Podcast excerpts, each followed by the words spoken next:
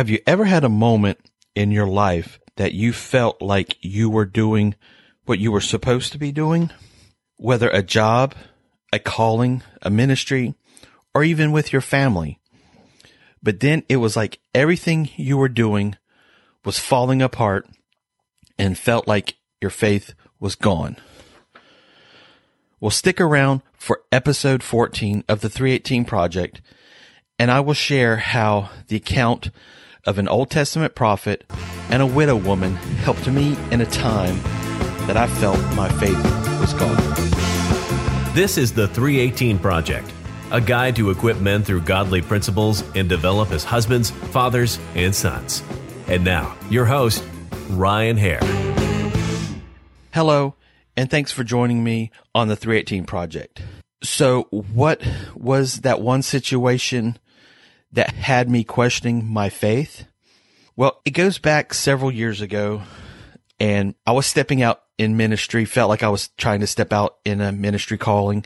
And so we had to, for this ministerial training program in the church that we were a part of at the time. And so we had to go to the headquarters. Well, it was an interview process that we applied for and me and my wife, April, we both had to go to this interview. So we go down for a couple days and we have this meeting with two of the officials. And it's a simple interview process to see if you're qualified and fit to go through the program. And so during that whole time, just the situation felt awkward. And there were things later on that we found out as to why it felt that way, but it was just an odd feeling. And so after we had finished this interview process, we're traveling back home and it's approximately a four hour drive from where the headquarters were to our house. So on the way home, I'm driving and I just had this uneasy feeling. And the more I thought about it and dwelt on it, I qu- wasn't even questioning the calling because I felt like maybe it was something I was trying to do on my own. Like I was stepping out, felt like that was the direction I needed to take. And even that one of the leader, he even said, why are you doing this if, to really be credentialed? You really don't need credentialing to do what you're do, wanting to do.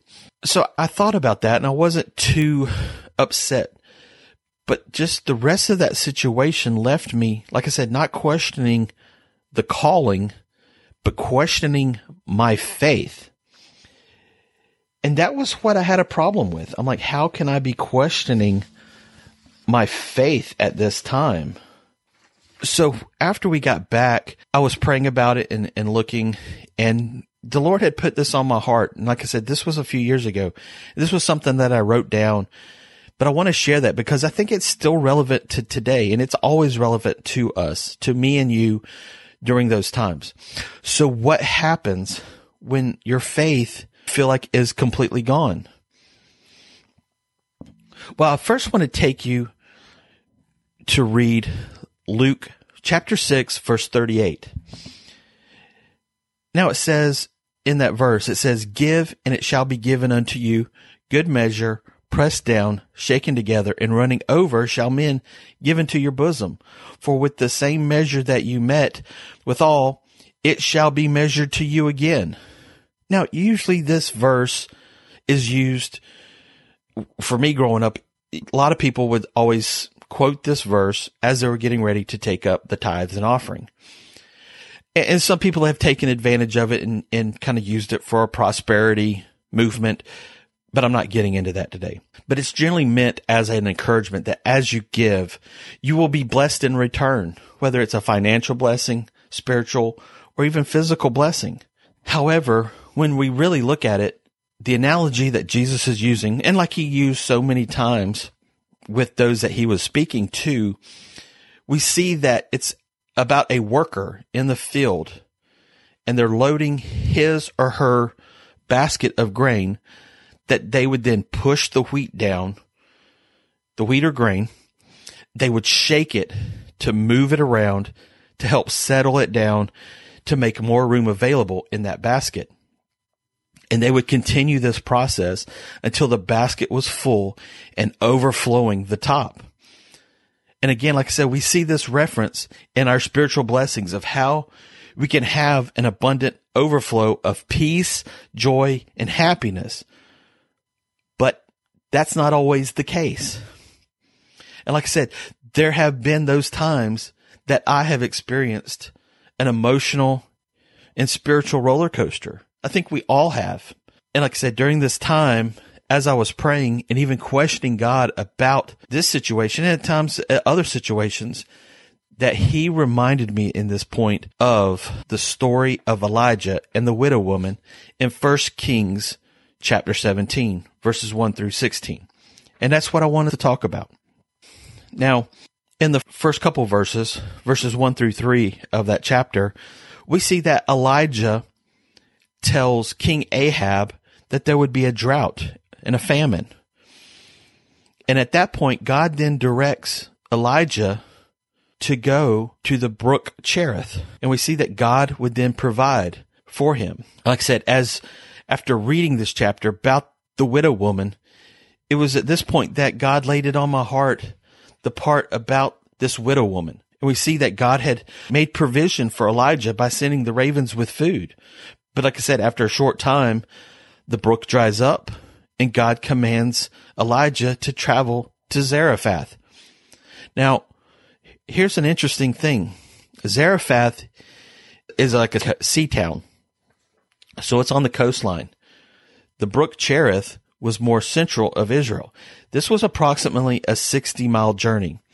So it wasn't like he was just going a short distance. Most people during that time, they never traveled a great distance, nothing more than maybe 10 to 15, 20 miles. So to be going 60 miles was quite a journey, but we see that God had directed him there. And in verse 9, God tells Elijah, I have commanded a widow woman there to provide for you. So we see Elijah travels to Zarephath, and upon meeting this woman, he, he, he asks her for a drink of water, but then he also says, bring me a piece of bread. And here is her response. And this is where we're getting into with this. Her response to him was that she only had a little bit of meal and oil left for her and her son. And that after they ate that meal, they were going to prepare to die from the famine in the land. Her faith was gone. Like I said, this was how I felt. How many of us have felt that way? I know some point in time, like I said, I have, and you probably have too, felt that way of those moments of doubt. Like I said, here I am praying that God's will and provision would be provided for my family and our finances, our spiritual needs, the ministerial direction, and even other opportunities. And yet I felt like the more I was praying and trying to press in, the harder the struggle. And I'm sure you f- have felt that same way of you're praying, you're seeking, whether you have faith or not, and you just feel like that situation is getting nowhere. Because so many times, here's the thing.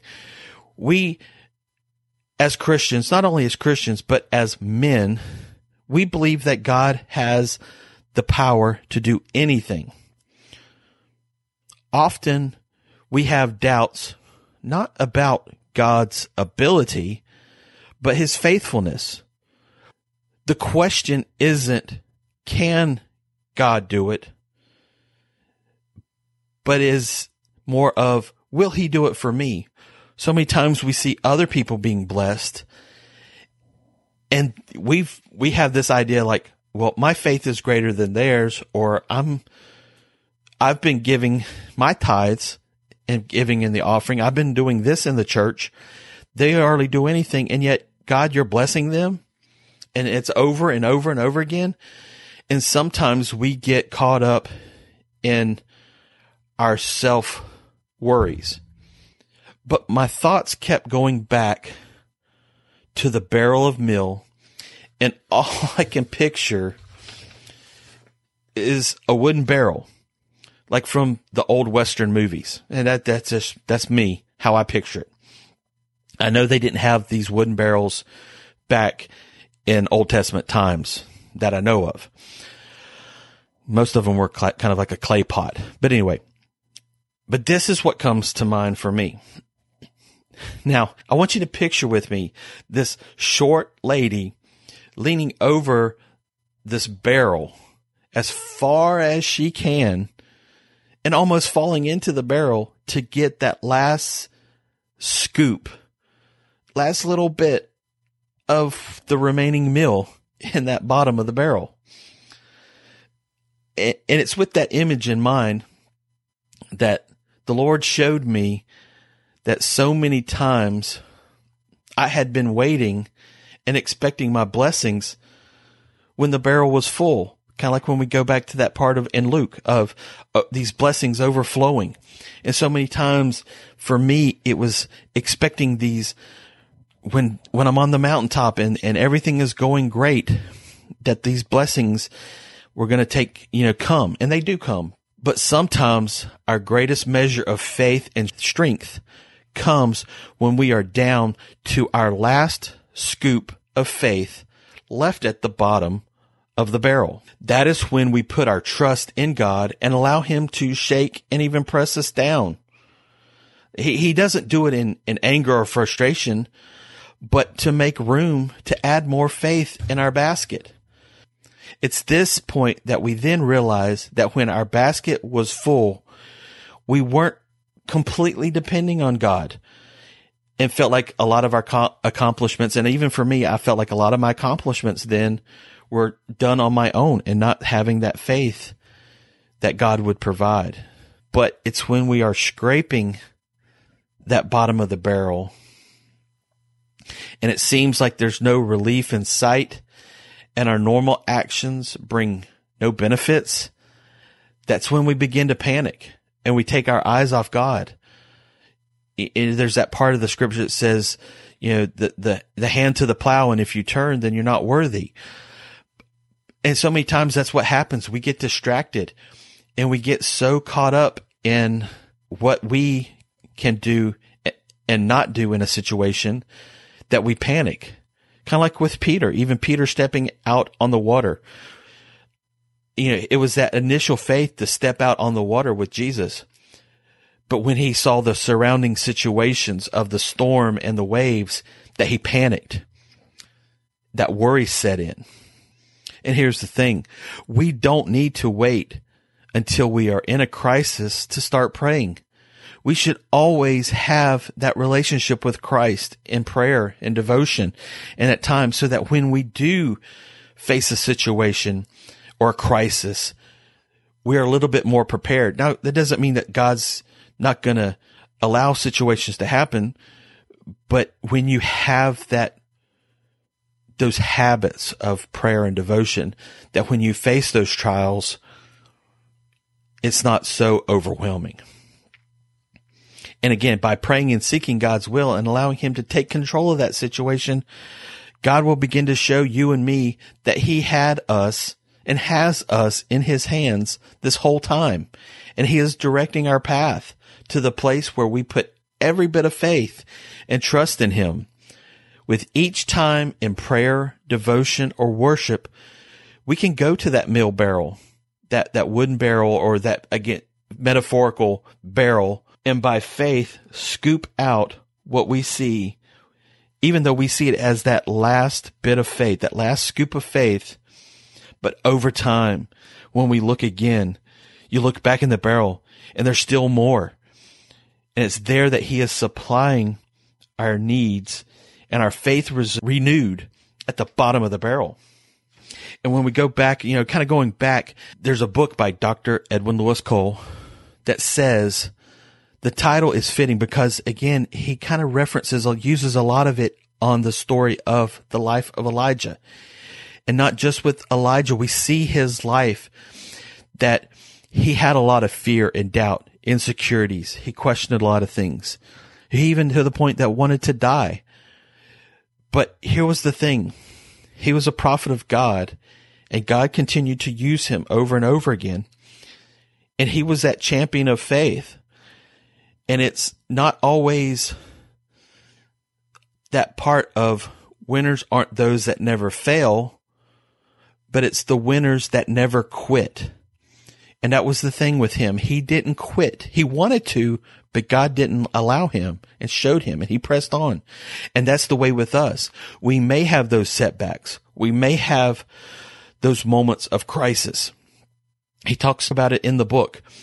It says, whatever the cause of your crisis, whether it's a job loss, marital tensions, midlife transitions and frustrations, religious or social persecution, you must remember that the outward appearances and inward emotions will always change. Not everything has changed though. God is the same. God is faithful to his word and to you. And when we go back, like I said, it's those times that we worry. And that part again, I was telling you of Peter. Peter had allowed that worry. What was he worried about? He was worried about himself sinking in the water. And that's the thing. When we start to worry, that centers on ourself. What can I do? How can I get out of this situation?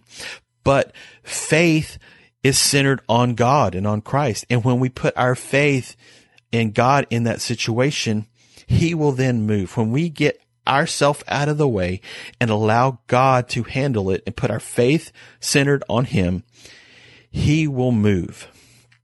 And that will allow you to know that yes, you've gone through those situations. You've faced those trials and tough times, but you haven't quit. And that's the thing.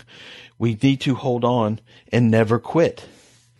And it says this part in James chapter one, verse three says, for you know that when your faith is tested, your endurance has a chance to grow.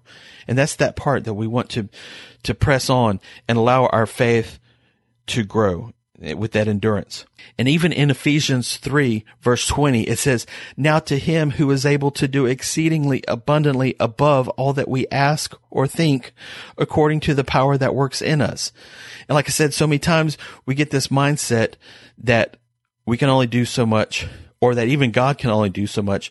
And yet so many times he comes back and blesses us exceedingly what we would think is, is capable. And that's what I want to encourage you today is even though when you look down into that barrel and it looks like it's completely empty and you see only a little bit left to make your faith that you're holding on. It's that last thread of hope just remember this. Winners aren't those that never fail. Winners are those that never quit. So just hold on. So I want to thank you for joining me on this episode. And if you can, be sure to share this podcast with other men. And if you have a question, a comment, or a suggestion of a possible topic that you would maybe like to hear me discuss or talk about, you can go to speakpipe.com forward slash the 318 project. Again, that's speakpipe.com forward slash the 318 project. And I'm going to provide a link for that in the show notes, along with where you can find that book by Dr. Cole. So I want you to have a blessed and wonderful day. Thank you for joining on this adventure of integrity and honor in godly masculinity. Be sure to like, subscribe, and share this podcast with other men. And remember to keep building faithful men.